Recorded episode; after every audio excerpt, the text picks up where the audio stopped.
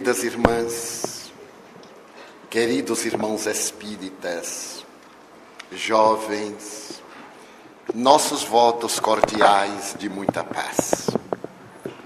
A neurolinguística apresenta uma proposta a respeito da nossa conduta mental e da nossa atividade comportamental.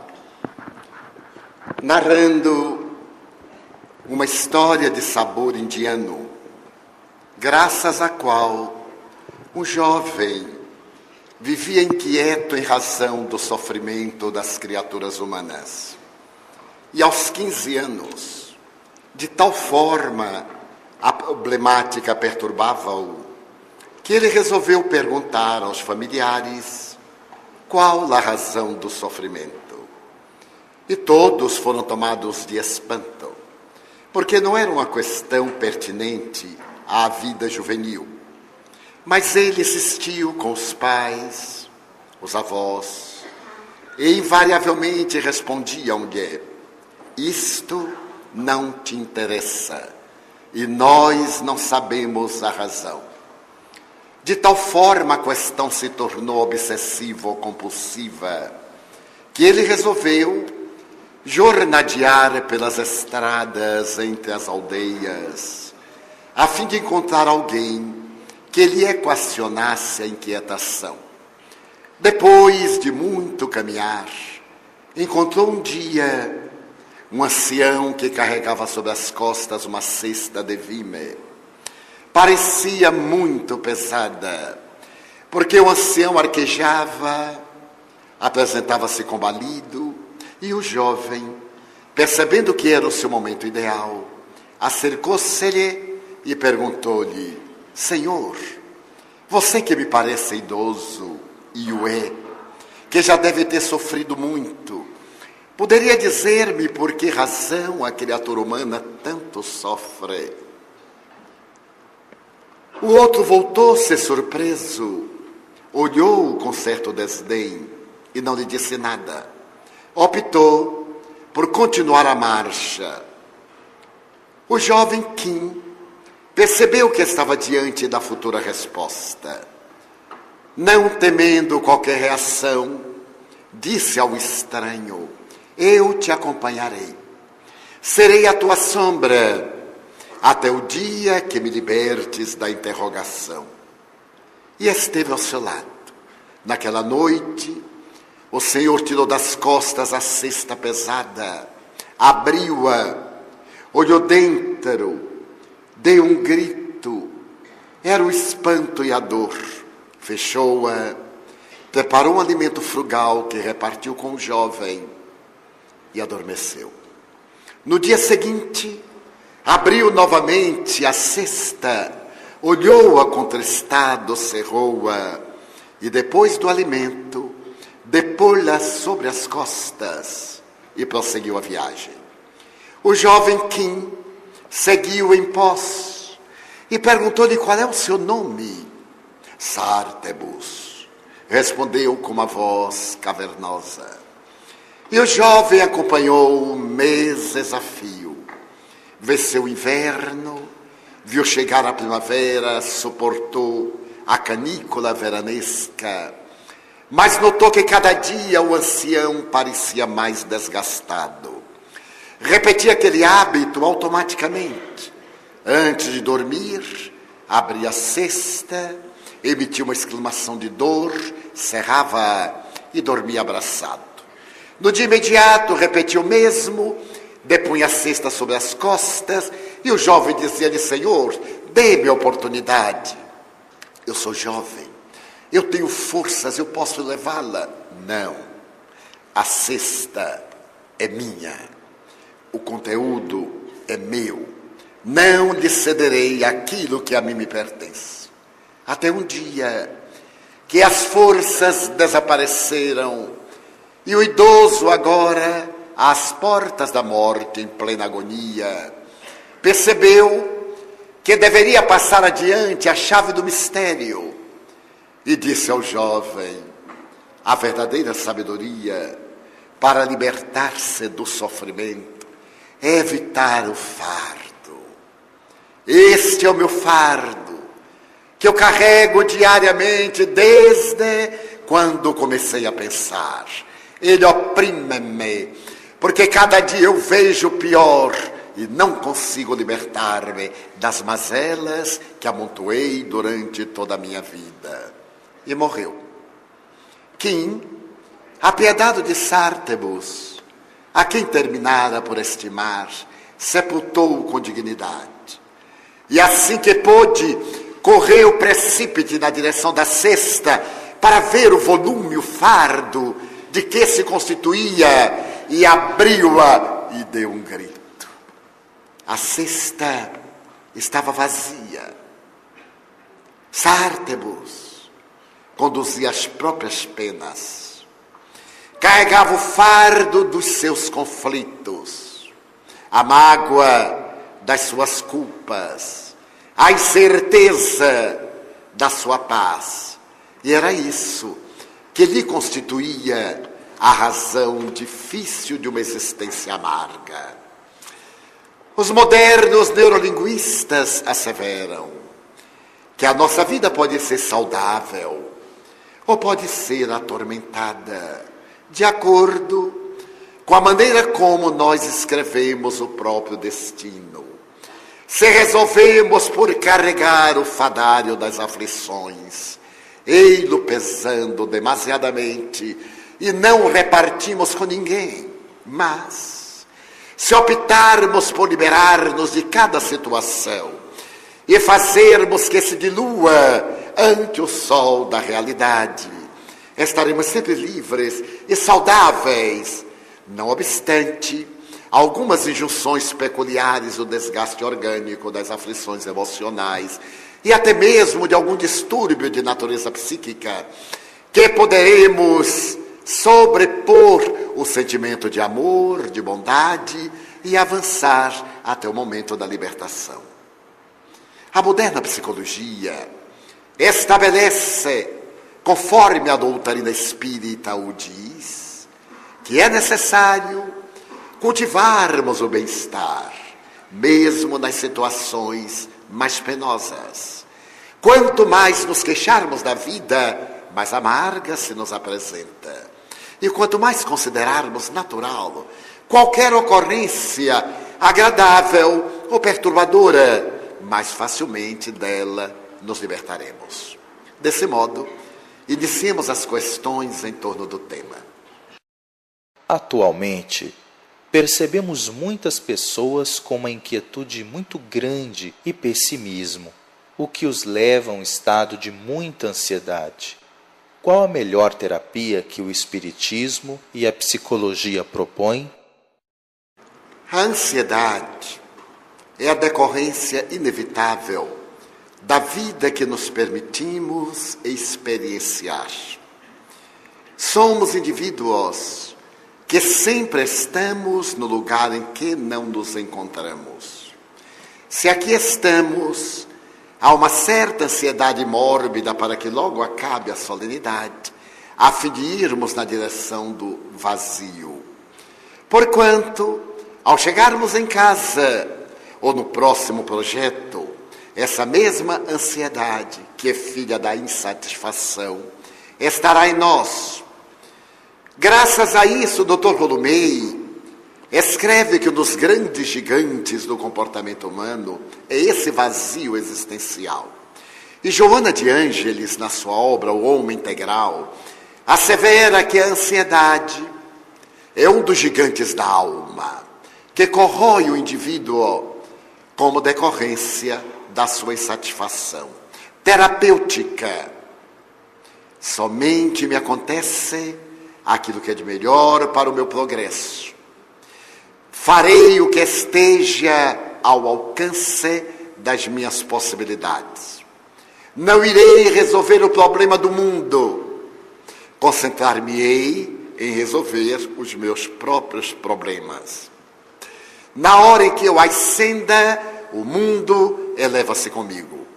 Na hora em que eu tombe, a sociedade comigo cai. fazer um trabalho neurolinguístico de autorrenovação. Aquele que conhece a doutrina espírita realmente, não aquele que a viu passar, dispõe de material terapêutico para libertar-se do vazio existencial, preenchendo esse espaço da falta de sentido da vida com o objetivo do bem. Afeiçoe-se a uma ação dignificante, mesmo que não seja acompanhada pela emoção. É natural que no início de uma atividade nós tenhamos que lutar contra o nosso hábito da indiferença ante os problemas do mundo e que o realizemos mais por dever do que por prazer. À medida em que vamos executando o trabalho, a satisfação de vê-lo crescer naturalmente torna-se-nos uma emulação para seguirmos adiante. Aquele que encontrou Jesus, diz ainda Joana de Ângeles, nunca mais é o mesmo. Mas aquele que o viu passar deslumbrou-se e logo se olvidou diante de uma outra perspectiva. A terapia psicológica para o vazio existencial é a viagem interior na busca de sentido. A terapêutica espírita é o encontro das finalidades para as quais encontramos-nos na Terra no processo da reencarnação. E como complemento, evite a autocompaixão. Desperte a autoestima e diga-se: Eu tudo posso se em Jesus eu depositar a minha crença. Porque todo aquele que nele crê, mesmo morrendo, viverá. Dentro do seu conhecimento em contato com espíritos suicidas, qual o conselho que você pode dar a uma trabalhadora de casa espírita que passa por depressão e vem lutando contra ideias suicidas insistentes que não deixe de fazer a sua terapêutica psiquiátrica. Como disse ontem, a indução ao suicídio num depressivo tem duas gêneses. Uma pessoal, a necessidade de libertar-se da situação mortificadora. Esta angústia, que é emocional e se torna física, leva o indivíduo a necessidade de apagar a consciência para poder libertar-se desta aflição indescritível. E como se encontra fragilizado o ser, os seus adversários inspiram para que tome a decisão em um momento de surto, quando a razão está bloqueada. Que fazer toda vez que vier a ideia da fuga, sorrir e dizer: Para onde eu fugirei? Fugirei para um lugar muito pior. Já que aqui me encontro, permanecerei até o instante da liberdade. E ademais, além de não ter o direito de interromper o fluxo da minha vida orgânica, eu não me posso permitir a ingratidão de ferir profundamente aqueles que me amam que confiam em mim através da minha deserção do culto dos deveres. Substitua sempre o pensamento perturbador por um otimista e faça, como terapêutica, o uso dos medicamentos da doutrina espírita. A oração. O depressivo tem muita dificuldade. Ore a meia voz. Água fluidificada entregue-a ao divino amigo e evoque o poder que ele tem de interpenetrar as moléculas da água com as substâncias saudáveis. Por fim, o passe com certa frequência e deixe-se arrastar pelas mãos da divina providência. Todos nós estamos sujeitos a situações embaraçosas como essas.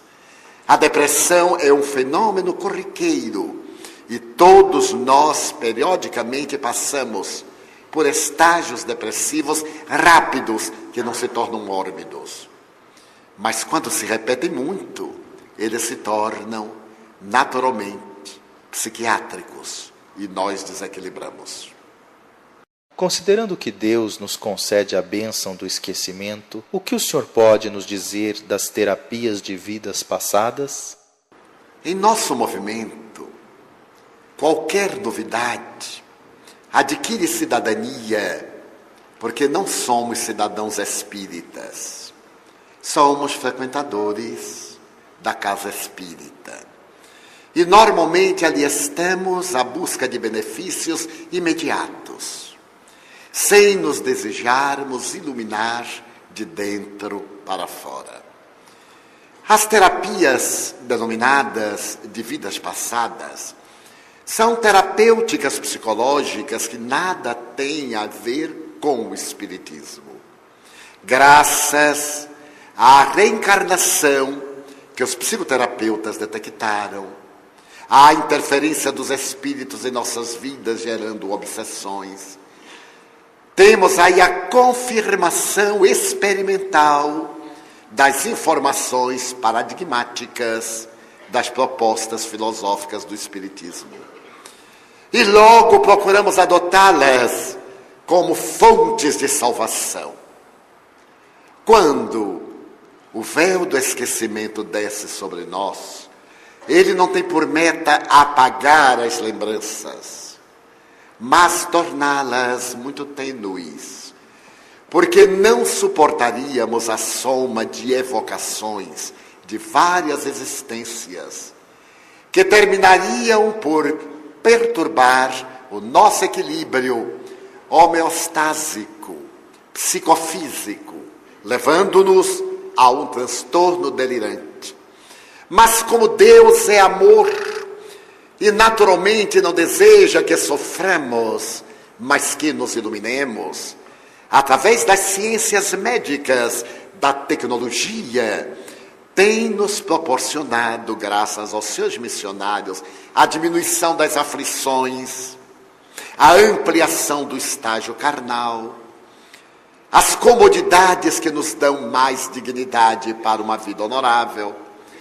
E essas terapêuticas, cromoterapia, cristalterapia, terapia de vidas passadas ou existências passadas, são para que possamos resgatar, não pelas lágrimas, mas pelos sorrisos de bem-fazer. Mas merece considerar que a terapia de vidas passadas não nos faz recordar existências transatas. Na experiência regressiva, nós somos levados ao momento desencadeador do trauma cujo conflito hoje nós experienciamos. Quando o bom terapeuta sabe conduzir-nos àquele fator que hoje se apresenta como culpa, como castração, como conflito, a nossa evocação é daquele momento e não das pessoas em volta.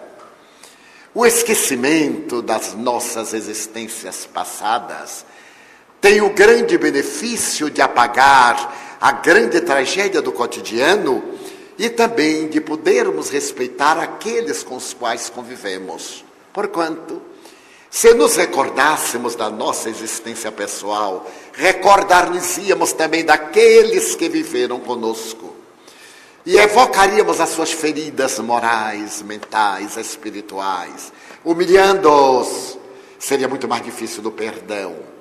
Então a divindade desce o véu, mas nós temos, através do ressumar de clichês do inconsciente, no déjà vu, no déjà senti, no déjà raconté, na simpatia, na antipatia, numa premonição, numa evocação, através de um sonho, as lembranças que fazem parte do cardápio da nossa existência. A terapia, portanto, regressiva é uma terapêutica como outra qualquer, porém com raízes mais profundas. E não irá equacionar todos os problemas, Não é uma caixa de Pandora que se abrem e saem todas as mazelas, todas as misérias. É um processo que resulta normalmente bem, mas nem sempre bem, por causa da lei de causa e efeito. Pois que, do contrário, era somente buscarmos um bom psicoterapeuta e estaríamos livres da carga opressiva que nos induz à reparação. Deveremos, os espiritistas, estar vigilantes para aplaudirmos a ciência que comprova os nossos postulados, mas não trazer os seus métodos para a casa espírita. A casa espírita tem um programa: espiritizar os seus frequentadores, fazê-los mergulhar profundamente nos ensinamentos dessa doutrina muito complexa de aparência simples, muito profunda e aparentemente fácil. Não se pode compulsar uma obra espírita. Assevera o codificador, no capítulo 1 do livro dos médiuns, a espíritos, com a mesma celeridade com que folheamos um jornal, uma revista ou uma história muito leve. Exige reflexão, cuidado mental, e incorporação do seu conteúdo à nossa vida. E no capítulo 3 do método, Kardec estabelece a melhor maneira de nos deixarmos impregnar pelo conhecimento espírita. Então, a terapia de vidas passadas não nos faz recordar de existências como verdadeiros romances. E como se pode depreender, há muitos pontos vulneráveis. Vivemos hoje cercado de imagens. A televisão, a internet, todas as imagens virtuais. E o nosso inconsciente capta-as. E naturalmente arquiva-as. No estado alterado de consciência, são liberadas muitas dessas imagens que aparentemente podem apresentar-se como experiências que nós já vivemos filmes que assistimos e que nos geraram um grande conflito ou que nos criaram uma situação de expectativa, permanecem arquivados. E num desses momentos, como no momento do sonho, aqueles clichês ressumam. Eis porque o ideal na terapia de vidas passadas é que o psicoterapeuta seja espiritista, que ele tenha experiência não somente dos conteúdos do inconsciente, do inconsciente individual, do inconsciente coletivo de Jung, mas também da doutrina espírita com a sua realidade da reencarnação. Mas que fique claro que na terapia de vidas passadas não há uma lembrança lúcida e total da encarnação anterior ou remota do paciente que agora está sendo beneficiado pelas evocações. De que forma poderei contribuir terapeuticamente com os meus pacientes que me procuram no consultório de psicanálise, tendo como crença religiosa o Espiritismo? Primeiro, demitizando a mística, a superstição, que invariavelmente alguns de nós espiritistas colocamos em nosso comportamento. Invariavelmente, quando damos um espirro muito forte, já achamos que é um obsessor. Quando temos uma unha encravada, é o karma.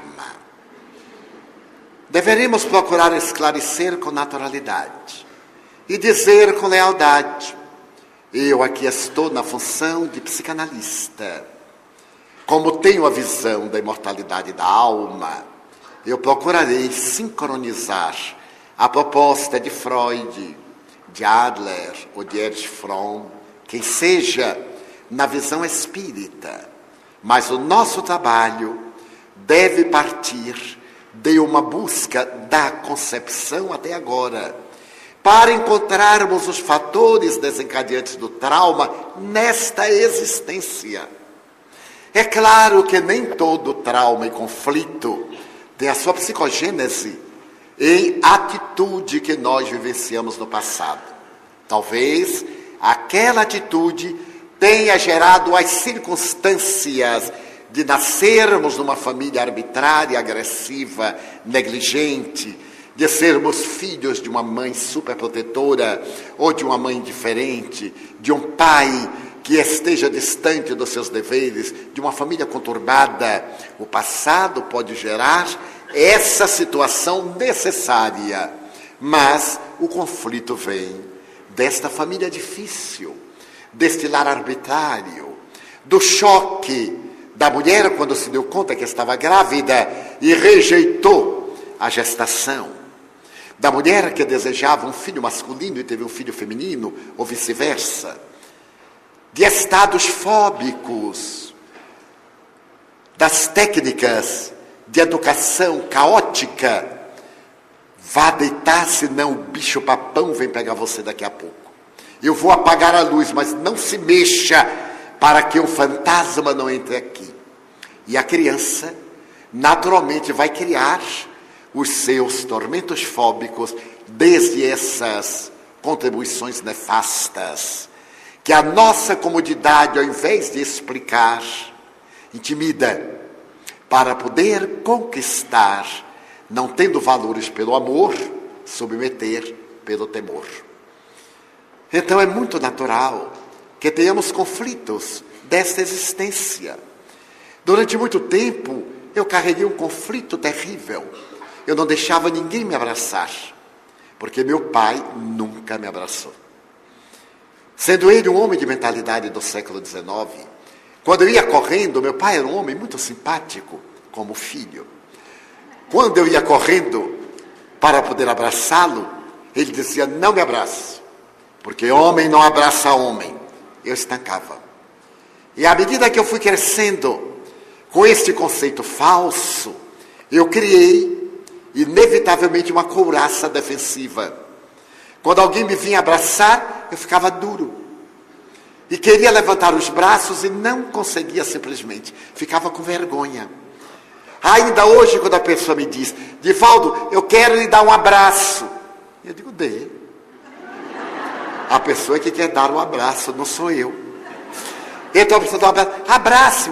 É dar aquele abraço.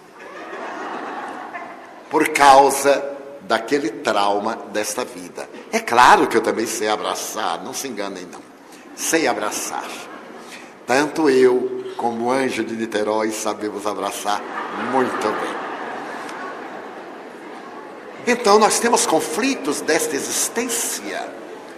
Nós temos conflitos da área da libido, inseguranças, conceitos falsos que se nos incutiram no comportamento, principalmente os rapazes, que trazem aquela herança do machismo e nada obstante são de temperamento dócil, de alma gentil, e se sentem confliteados, inseguros a respeito da sua sexualidade.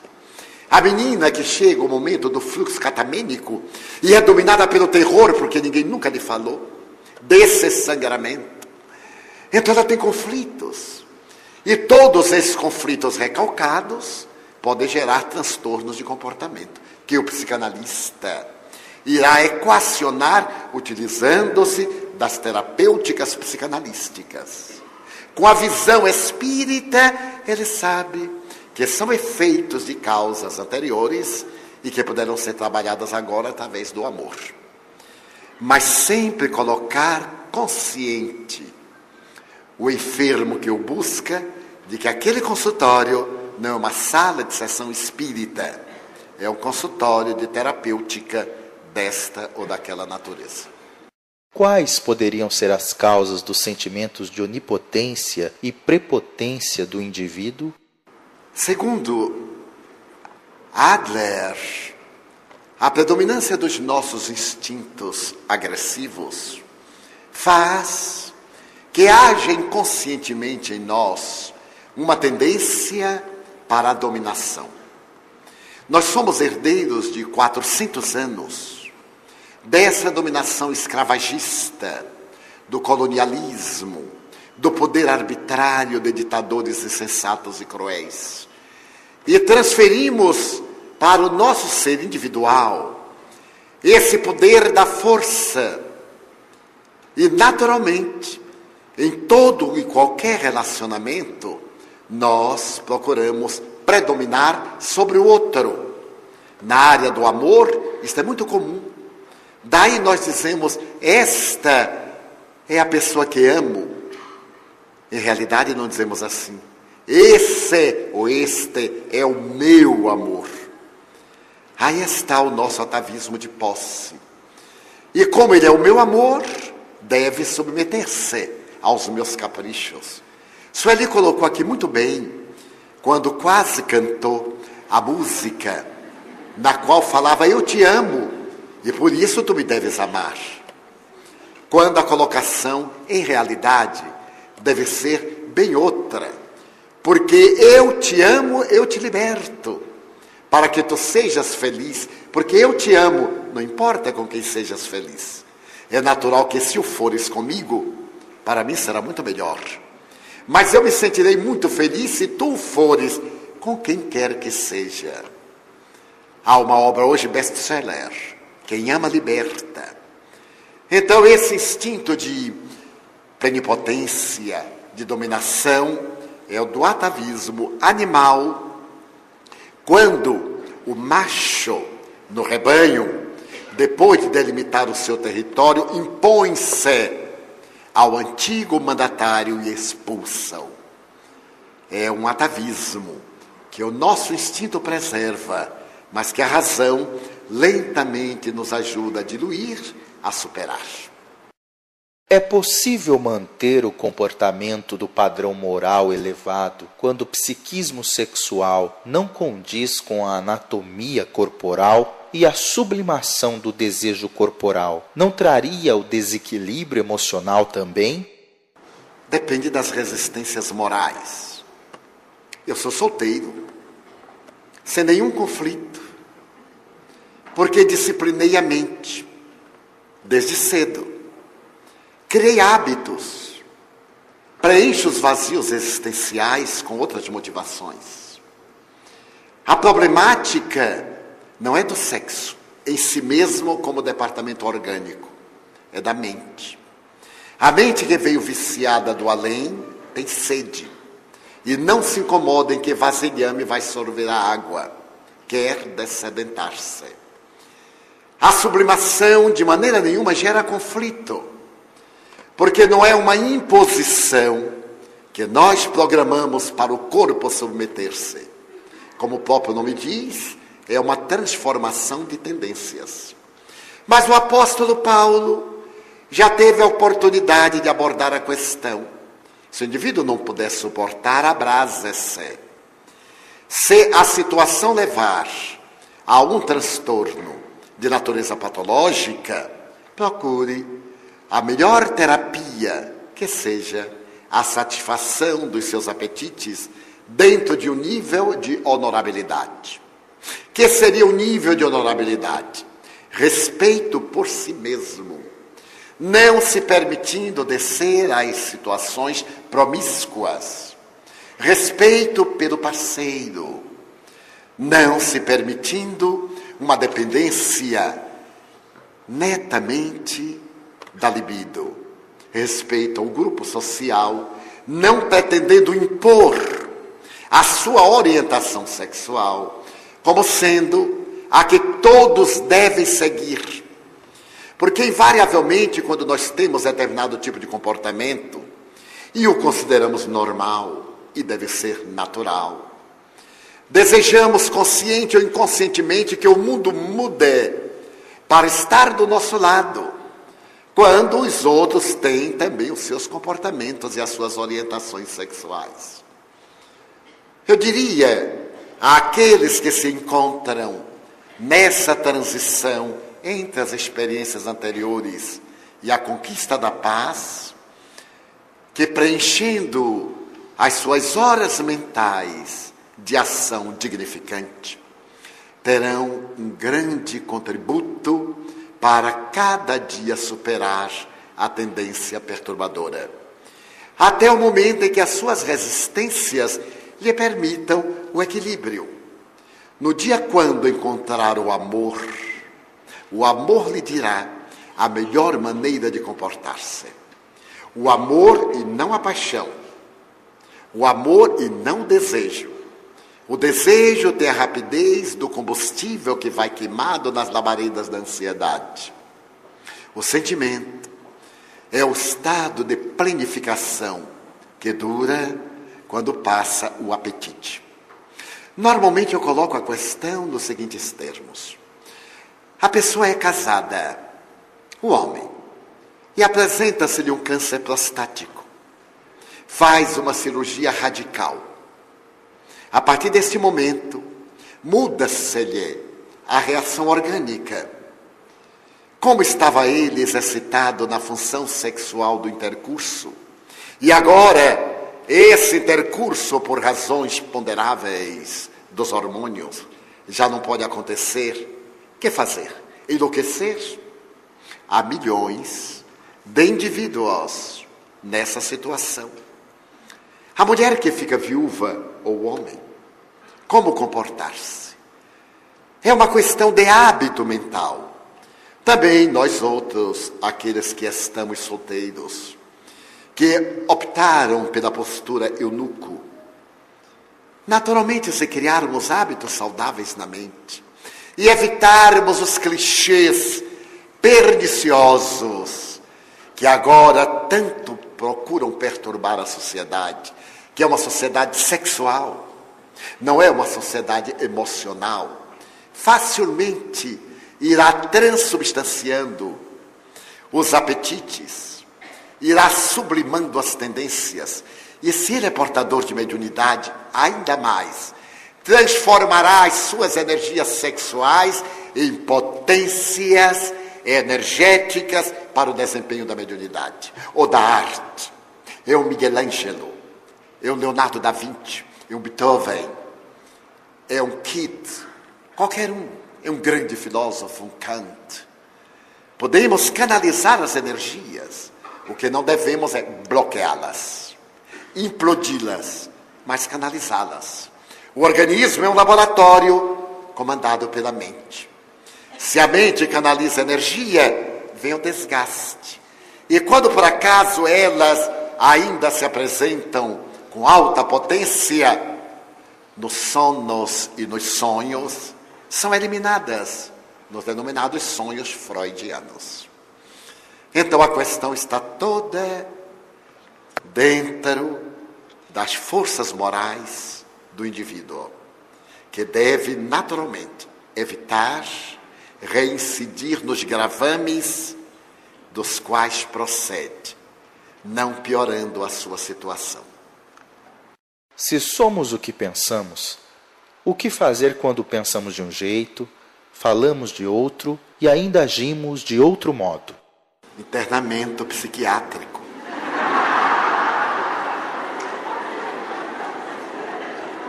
Porque aí já é uma tripla personalidade. Pensa uma coisa, diz outra e faz uma terceira. Como é que consegue tanta coisa numa cabeça só? Nós temos o pieguismo é que a carne é fraca. E o insigne mestre de Lyon já disse que a carne é dependência do espírito. Fraco é o espírito.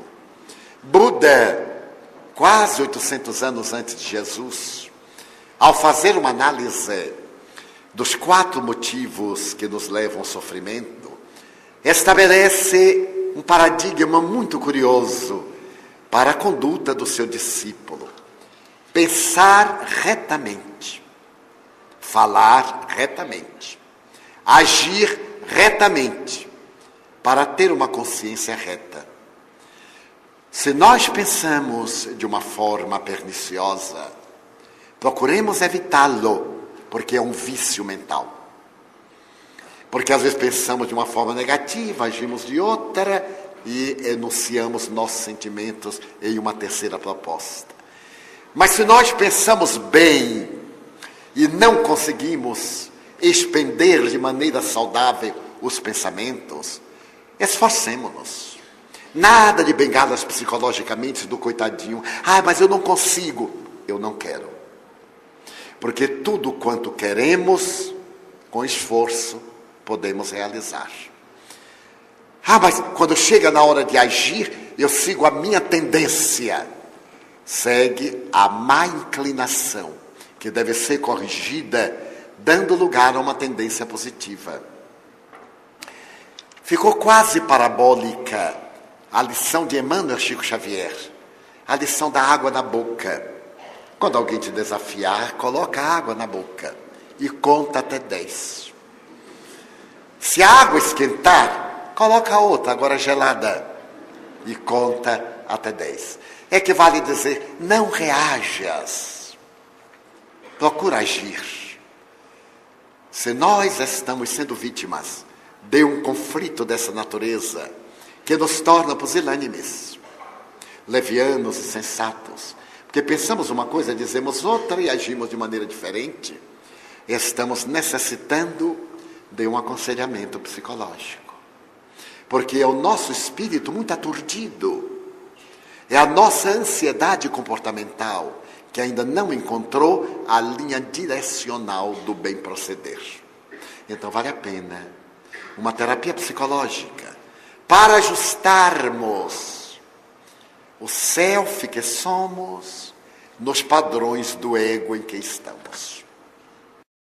Sabe-se que o estudo do ser psíquico é muito recente e que a ciência da psicologia, apesar dos avanços, ainda não penetrou nenhum por cento do psiquismo humano, especialmente por desconsiderar o espírito ou a energia pensante. Porém, nota-se que alguns adeptos do espiritismo correm para cursar psicologia e se apresentam nos centros espíritas como aptos da tarefa do diálogo fraterno. Todavia, na maioria das vezes, não conhecem com maior profundidade a doutrina espírita e que apresenta o maior tratado da psique humana. Gostaria que fosse comentada essa questão. Um bom psicoterapeuta está equipado de recursos e de processos que podem ajudar a criatura humana. Mas se ele não tem o conhecimento da doutrina espírita, ele não está equipado para o atendimento fraterno na casa espírita. Ele deverá primeiro enfronhar-se dos conteúdos espíritas para ir além dos paradigmas da psicologia convencional e entender, além da psique humana, o ser integral, o espírito, que é o arquiteto do seu próprio destino. Muitas vezes em nossa casa, amigos que vêm por primeira, segunda vez dizem-me: Eu sou psicólogo, gostaria de atender, gostaria de ajudar no atendimento fraterno. Eu digo: Então, faça conosco o ESDE, o estudo sistematizado da doutrina espírita. Não, mas eu já tenho uma ideia. E eu digo: Imperfeita. Não basta ter uma ideia a respeito de uma coisa, é necessário conhecê-la para poder aplicá-la convenientemente. Mas eu estou acostumado a tratar no meu consultório. Mas aqui não é um consultório. Aqui é um lugar diferente, que tem por meta encaminhar o indivíduo para a libertação dos seus conflitos profundos, mediante as terapêuticas da doutrina espírita. Nós, os espíritas, entusiasmamos-nos com muita facilidade com aqueles indivíduos bem rotulados, que sejam falantes, e que digam coisas que nós não entendemos.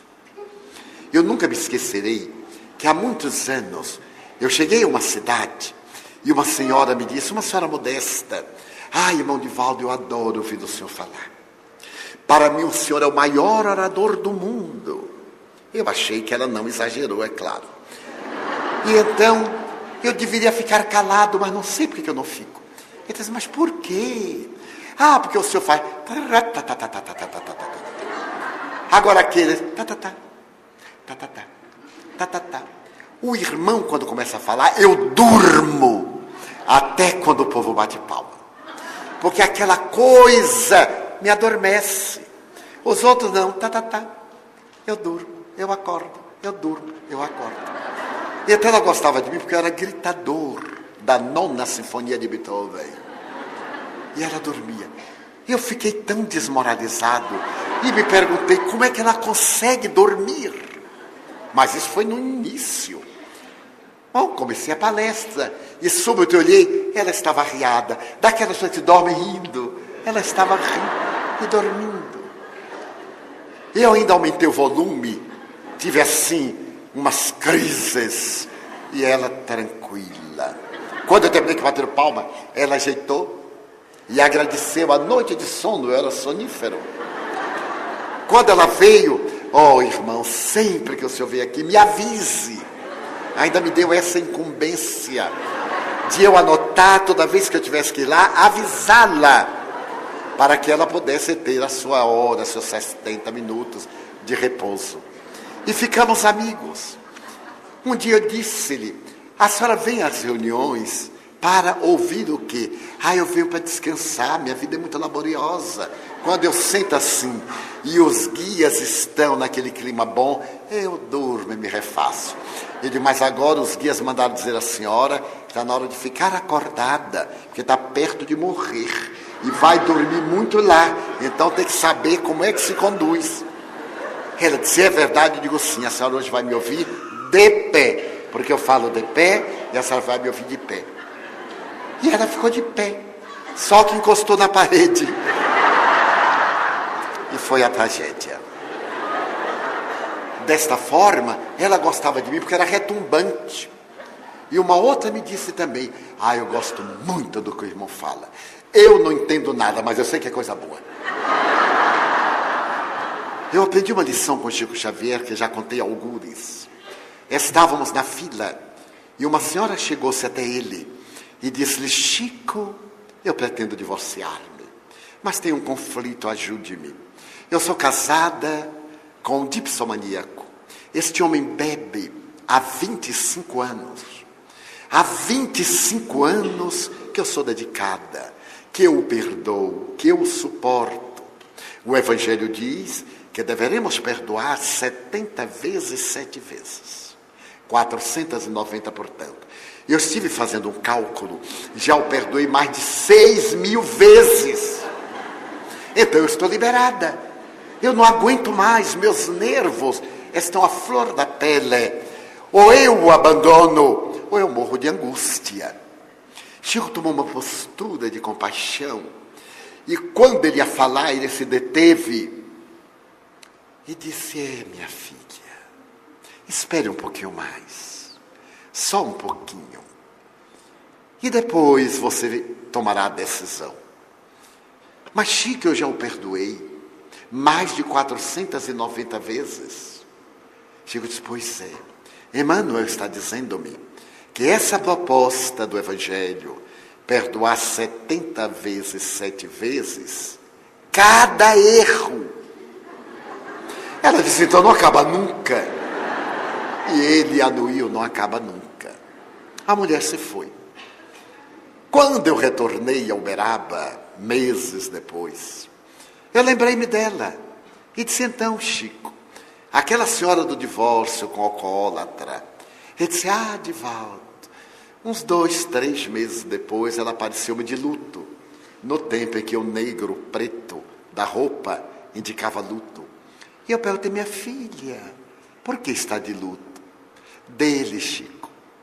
Coitado, ele era assim, mas era tão bom. Que saudade, Chico. Será que você vai receber uma mensagem? Eu desejava saber como é que ele está lá, Chico. Chico disse assim: bêbado, minha filha. Porque depois de 25 anos, ele teria que estar, naturalmente, intoxicado. Então, nós podemos mudar a nossa planificação, porque ela não é determinista, não tem que ser.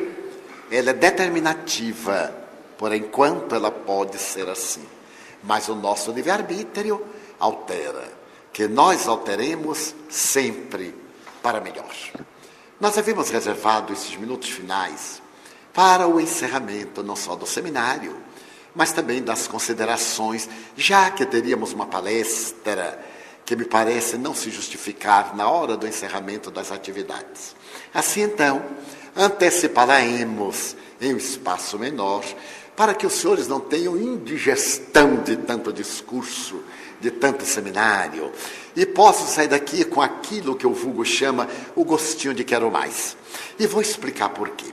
Certa feita, o tenor principal da ópera de Nova York, que é financiada pela prefeitura, recebeu do seu maestro a seguinte proposta: Fulano, eu gostaria de sugerir-lhe a aposentadoria. E o artista olhou com certo descaso e disse: Mas como? Aposentar-me já? O que irão dizer os meus fãs? Ah, sim. É melhor que os fãs digam ou perguntem, mas ele já se aposentou? A exclamarem, ele ainda não se aposentou. Então é sabedoria deixar um gosto de eu quero mais. E como nós tivemos dias formosos, iluminativos, eu gostaria de concluir a nossa etapa e pedir licença para a abrangência dos temas dos nossos irmãos, que, embora eu não tenha ouvido a todos, mas escutei nos debates, nos diálogos, alguns ângulos das suas apresentações, eu gostaria de, neste elan entre a ciência e a religião, demonstrar como o Espiritismo é realmente uma ciência que caminha ao lado da ciência convencional, mas vai muito além, porque remonta às causas. Em nossa abordagem de ontem, referimos-nos à psicologia transpessoal, confirmando alguns dos paradigmas do Espiritismo e a física quântica, quando conseguiu detectar a energia como muito bem escreve Fritjof Capra em O Tal da Física, nesse momento que fez a física quântica, encontrar um mundo de energia e como o espírito é o princípio inteligente, a energia pensante do universo, a física quântica veio, por uma outra forma, confirmar os postulados da doutrina espírita, mas também a biologia molecular, as doutrinas agora da comunicação virtual, a possibilidade de mandar as imagens, os sons, de mandar até odores, faxes que saem nos outros aparelhos, entrando de um lado e saindo por outro, com tal celeridade, graças aos inventos e engenhos da tecnologia avançada, da cibernética. Então, gostaria de recordar-me que logo depois das admiráveis experiências de Daniel Goleman, encontrando a inteligência emocional e abrindo o elenco da inteligência intelectiva para aquela outra que é de grande relevância, por referir-se à nossa emotividade, podendo ser trabalhada pedagogicamente na área da educação, desde cedo, para formar indivíduos harmonicamente estabelecidos e não somente intelectualizados e não moralizados. Por volta de 1992, na Universidade da Califórnia, em Los Angeles, realizando experiências de eletroencefalograma com topografia, com emissão de pósitrons, em pacientes voluntários, o Dr. Michael Persinger neurofisiologista, conseguiu perceber que entre os lobos frontais há uma área muito delicada do cérebro que emite uma suave claridade. Fascinado com essa reação fisiológica, o Dr. Persinger convidou o neurocientista Vilayanu Ramachandran para que acompanhasse as suas experiências. E o doutor Ramachandran ficou ainda mais fascinado quando, observando aquela luminescência, eventualmente disse: Ó oh, Brahma! E a luminescência tornou-se muito mais potencializada. Sendo ele um emérito investigador, deu-se conta que ao enunciar a palavra Deus, no seu idioma. O paciente reagira fisiologicamente com uma potencialidade de energia muito maior. Ele repetiu: Oh my God! E a luminescência voltou a tornar-se potencializada. Repetiu o nome de Krishna, de Jesus, de Maomé. E à medida que se referia a esses vultos missionários do amor, sob a tutela do mestre Galileu, havia sempre uma potencialização da luminescência. E ele optou por denominar essa área ponto de Deus, que Persinger havia cognominado um ponto de luz no cérebro humano. Mas esse ponto de luz, ou ponto de Deus, que seria? Seria uma reação eletroquímica dos neurônios cerebrais? Teria a ver com algo de maior profundidade? Isso seria equacionado mais tarde por uma física quântica, professora da mesma doutrina, na Universidade de Oxford, na Inglaterra, a doutora Dana Zohar. Ela era psicóloga e o é e também havia se doutorado em física quântica. E pela sua capacidade de penetrar nesta nobre ciência, conseguiu tornar-se professora dessa doutrina em uma das dez maiores universidades do mundo. A doutora Zohar atravessava um período de cepticismo. Ela provinha da cidade de Boston, em Massachusetts, de uma família fundamentalista profundamente intolerante do chamado Bible Belt, do cinturão bíblico dos Estados Unidos, que ainda rejeita o criacionismo, o transformismo, melhor dizendo, que ainda rejeita a doutrina de Charles Darwin, a doutrina de Jean-Baptiste Lamarck, fiel ao criacionismo ancestral, deixando à margem o evolucionismo a doutora Dana Zohar estava num período de profunda depressão, porque ela era filha de uma professora inglesa que ensinara em Boston, casada com um polonês que era alcoólatra. A sua mãe era portadora de uma depressão profunda e depois de um divórcio litigioso em que conseguiu libertar-se da figura perturbadora de um marido alcoólico, ela terminou por suicidar-se, deixando a filha com 12 anos de idade. E isso para a menina foi um teste de resistências e um grito de revolta. Que Deus é este? Porque ele fez isto comigo. Eu sou cristã, sou teísta, amo. Que culpa eu tenho de meu pai ser um alcoólatra? e de minha mãe ser uma depressiva e matar-se, deixando-me na orfandade quase sem parentes. Para poder solucionar este conflito, foi estudar psicologia.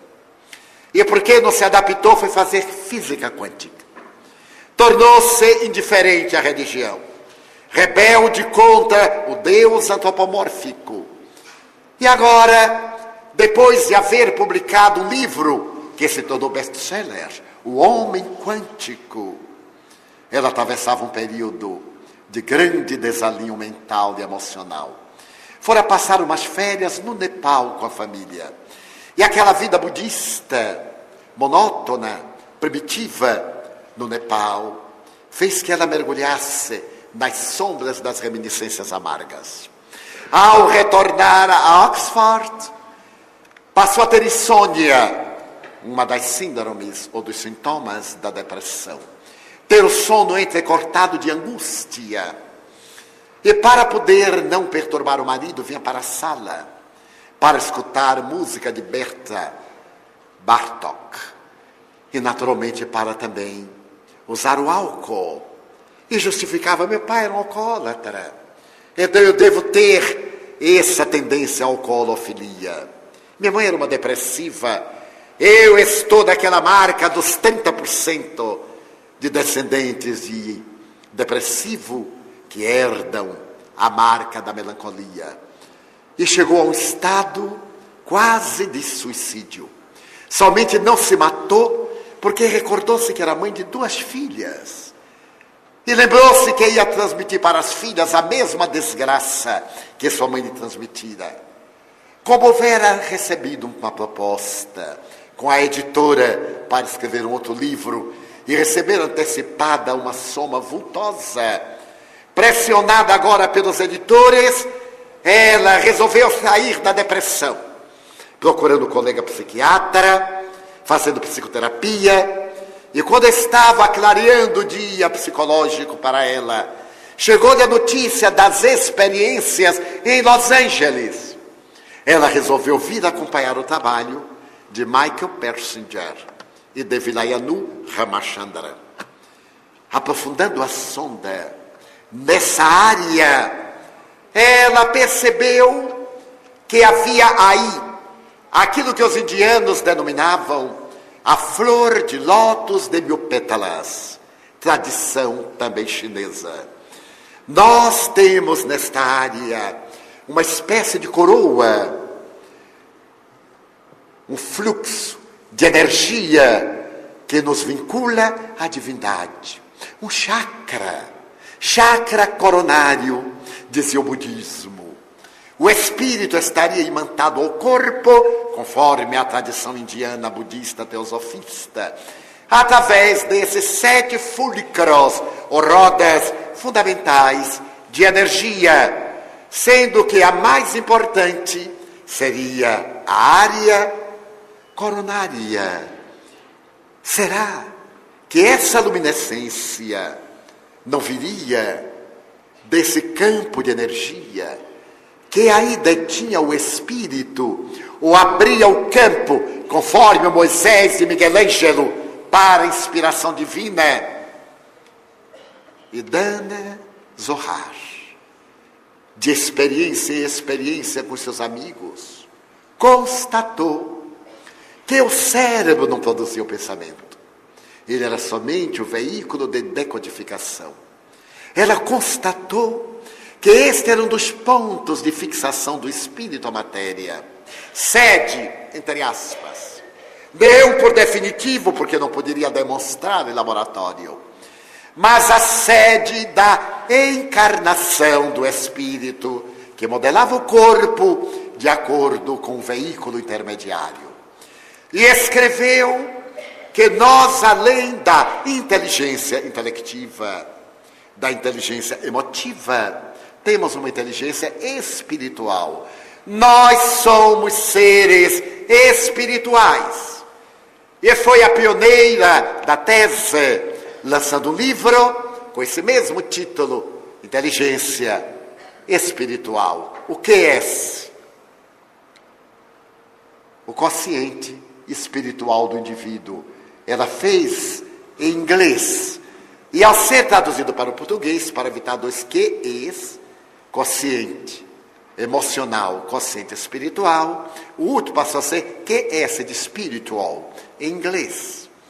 A obra da doutora Dana Zohar comoveu o mundo, porque ela procurou demonstrar que somos um espírito em várias etapas reencarnacionistas, buscando a plenitude, a integração na consciência cósmica. Era mais um elo da ciência com a religião. Outros que houveram antecipado as experiências regressivas, como aconteceu no Canadá, em Montreal, na Universidade McGill, quando dois psiquiatras, Joel Wheaton e Joe Fisher, realizando experiências em mais de 4 mil pacientes, com caráter regressivo para tentar encontrar a psicogênese dos transtornos de comportamento. Identificaram a vida antes da vida. Porém, algo mais admirável, a vida entre vidas. Aqueles que realizaram as viagens regressivas sempre conduziram seus pacientes ao momento tumultuoso do trauma, ao momento do conflito mas os dois canadenses conseguiram fazer que os seus pacientes entrassem nesse mundo que Allan Kardec chama da erraticidade, nesse mundo espiritual. E que esse mundo espiritual é pulsante, é vivo, é atuante, é causal. Tudo aquilo que nós temos na terra, temos lá. Mas nem tudo que temos lá, temos na terra. Este é o mundo efeito, plasmado de maneira imperfeita, daquele campo de energia no qual nós vivemos por definitivo e onde nos movimentamos. Também conseguiram constatar que existem o céu e o inferno de consciência e que aqueles que retornam à pátria não são julgados pelos tribunais da tradição bíblica. Muitas vezes são avaliados por aqueles espíritos mentores que se encarregaram de patrocinar a sua experiência carnal. São submetidos a novas propostas quando se lhes desenham as existências futuras nas quais irão mergulhar sob a tutela da sua proteção. Estamos lendo uma página espírita, porém escrita por dois psiquiatras anteriormente materialistas, mecanicistas.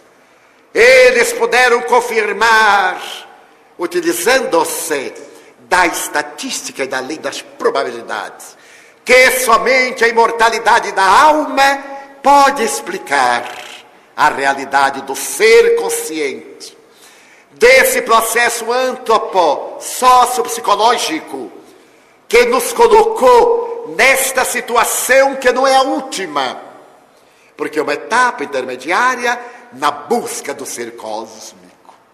Saímos do instinto para a razão, mas estamos viajando para uma concepção holística do universo, para a intuição.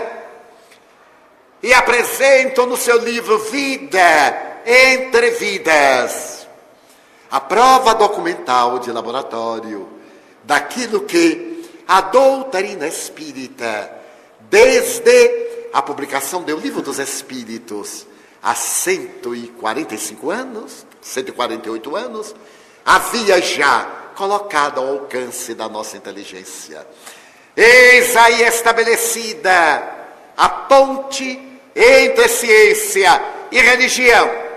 Porém, aquilo que mais me fascinou na obra dos dois eméritos psiquiatras é a sua postura moral, semelhante à de Allan Kardec.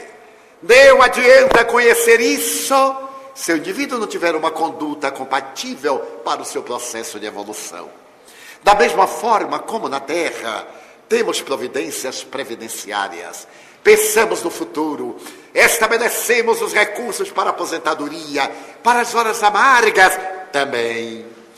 Deveremos ter a previdência do nosso futuro espiritual através das boas ações, através dos pensamentos corretos que nos induzem a atitudes retas.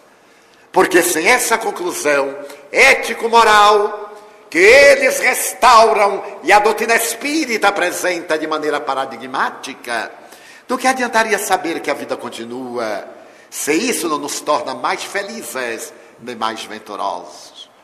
Então exalta-se a figura do amor. Desse amor que é a alma da vida, esse amor que é Deus, como definiu João. Deus é amor. E Joana de Ângeles, o amor é alma de Deus e Deus é alma do amor. Então vivemos um momento em que amar é o nosso grande desafio. Amar sem a pretensão de ser amado. Entender o próximo. Dar-lhe um voto de confiança, mesmo que ele não mereça. Conferir-lhe a oportunidade da sua redenção através da reparação do mal que lhe é imposta pela lei do progresso. Convidá-lo para que assuma a sua identidade de espírito imortal, sairmos do casulo da timidez e avançarmos na construção de um mundo melhor. O Espiritismo é a grande alavanca do progresso. E por muito nos amarmos, todos saberão que somos seus discípulos. É claro que o verbo amar está muito sujado. Perdeu até mesmo o seu conteúdo profundo de filosofia e de ética moral. Vamos fazer amor. Os cães também fazem sexo, mas não se amam. A velha tradição dos hippies. Digamos não à guerra, façamos o amor, que durante muito tempo passou como sendo de autoria deles. E é de Platão. Quando Atenas estava ameaçada por Esparta e a guerra era iminente, o célebre discípulo de Sócrates disse: Não façamos a guerra, façamos o amor. Mas era o amor fraternal, não era o intercurso sexual. Fazer sexo é uma coisa, fazer amor é outra muito profunda. Pode-se agir sexualmente com amor, invariavelmente sem ele, por isso é tão frustrante. Veio agora o amor com um significado muito mais profundo, propondo-nos um grande desapego. Eu gostaria de deixar como mensagem uma página que li por volta de 1960, 62 e que me impressionou até hoje. Trata-se de uma história peculiar do cotidiano norte-americano, portanto, o cotidiano do mundo. Quando um casal que vivia numa pequena cidade em Massachusetts comprara sua casa e agora tinha vários compromissos a resgatar. Deveria pagar a penhora de todos os seus bens, ter uma vida de classe média, equilibrada. Havia terminado a guerra antes, o Japão estava em reconstrução, isso foi, portanto, nos anos de 1952, 1954, quando ele, o senhor Taylor, disse à esposa Nancy: Tive uma proposta extraordinária. Passar um ano no Japão. Irei amealhar uma fortuna. E quando retornar, pagaremos a casa teremos uma vida regalada e a nossa velhice, a nossa aposentadoria asseguradas. Será um ano. Você suportaria esperar-me por um ano? Seria fiel? Ela diz, mas será tão dolorido. Um ano por causa do dinheiro. Ele diz, mas o dinheiro nos vai libertar de tantos conflitos. Eu já sou um homem de quase 50 anos. Você está próximo dos 50. Um ano é rápido. E logo depois teremos toda a maturidade e velhice para desfrutar. Ela no. Ele viajou ao Japão e escrevia semanalmente. Mandava cartões. O telefonema internacional era mais raro. Mas ele conseguia com as tropas de ocupação. Quando estava por terminar o período, ele mandou dizer: e recebi uma proposta de renovação do contrato por mais três meses. Irei coroar as nossas economias com uma comodidade mais ampla. Você poderá esperar três meses. Quem esperou três anos, espera três meses. Ela não tinha outra alternativa. Porém, notou que a correspondência diminuía. E porque diminuía, preocupou-se. Ao fim de três meses, ela recebeu uma carta. É a única maneira que eu tenho de lhe dizer o que aconteceu. Perdoe-me se ela é muito grosseira. Pediu divórcio no México, por procuração. Estamos divorciados, porque um ano é muito tempo. E eu me apaixonei por uma colaboradora da limpeza do nosso apartamento, uma japonesa de nome Aiko e casei-me com ela. Você é capaz de me perdoar? Ela ficou desolada. Como Taylor pôde fazer isto? Casar-se, divorciar-se sem consultá-la. Que motivo ele teria apresentado? Talvez a distância, a imposição do trabalho. Uma dor terrível por pouco não a fulminou. Depois que ela conseguiu digerir, ela escreveu-lhe, ainda magoada: Eu tentarei, se não o perdoar, pelo menos desculpá-lo.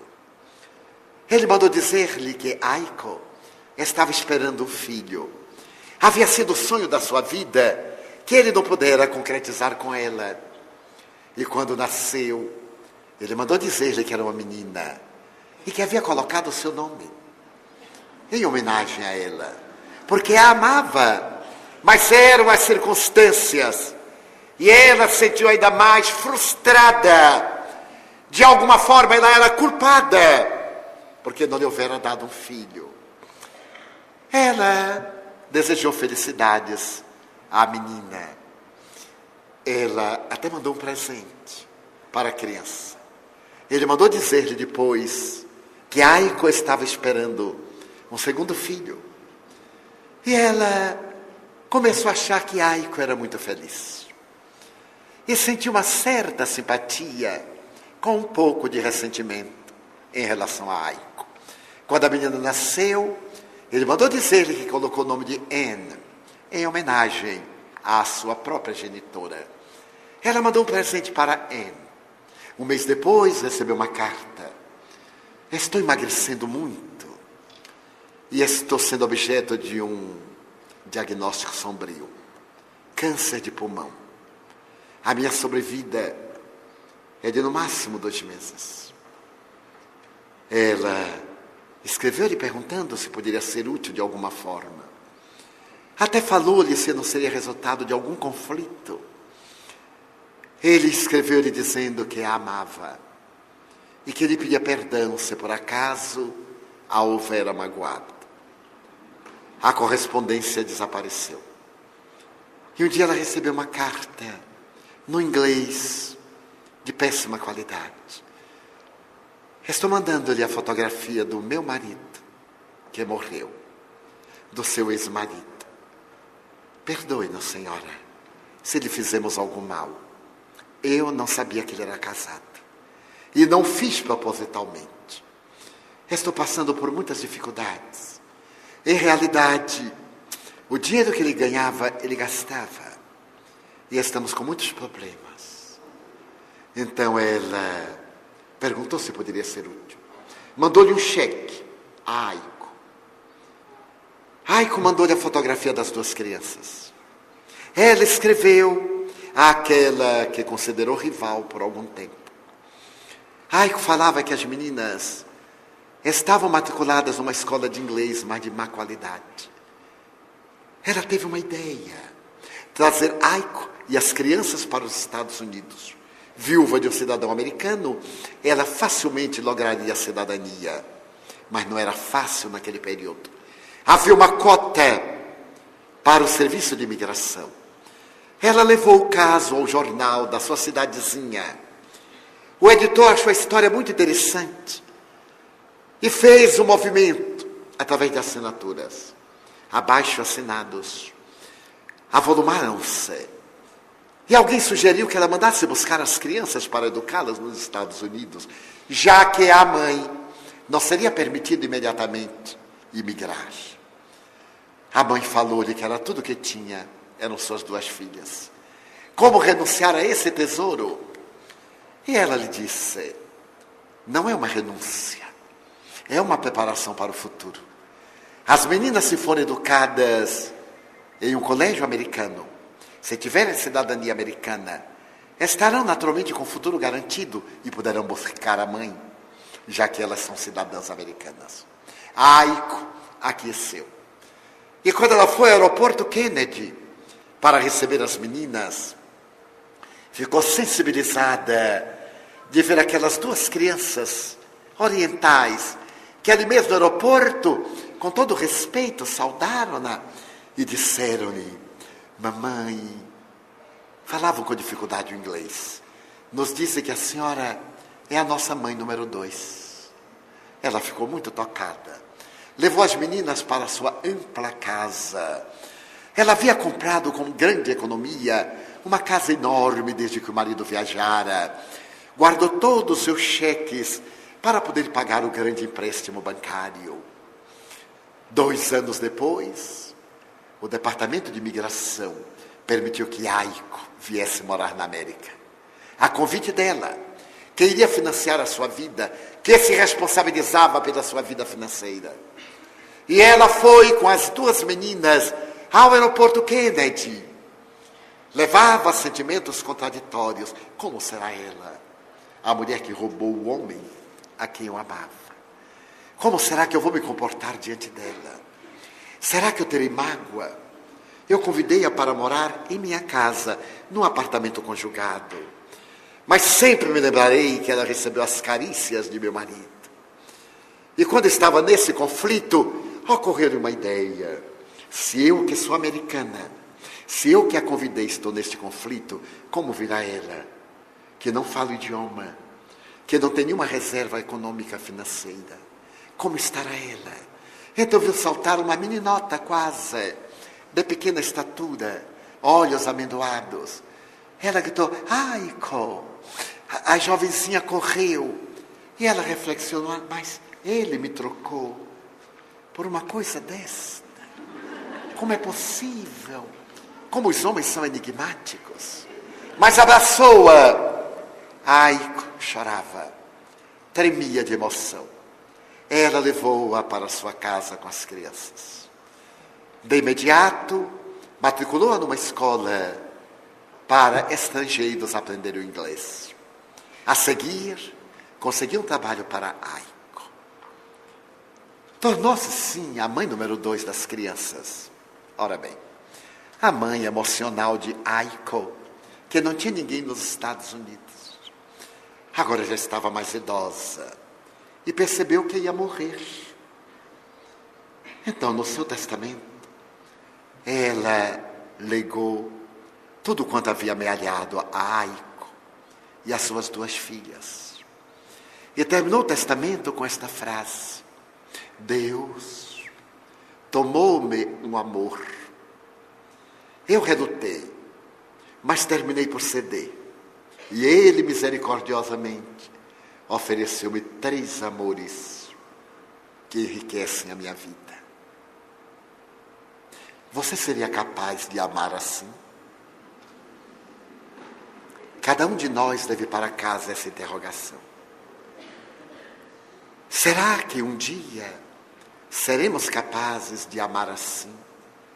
Sob a luminosidade inapagável do Evangelho de Jesus?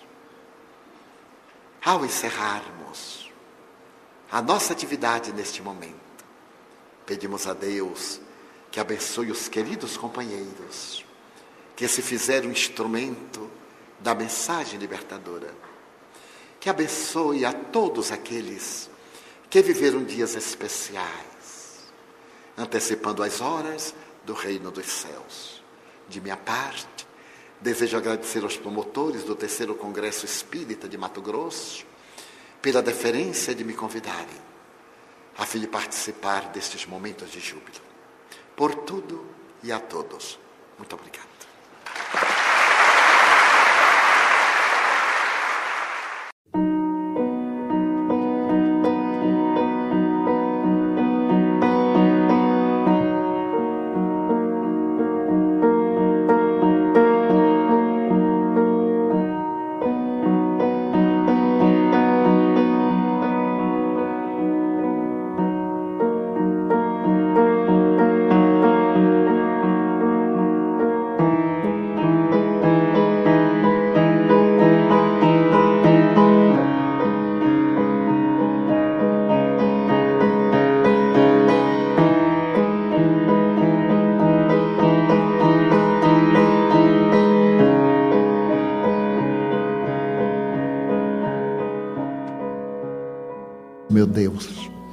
Eu quero dizer-te que eu amo a vida, que para mim é bela e é consentida.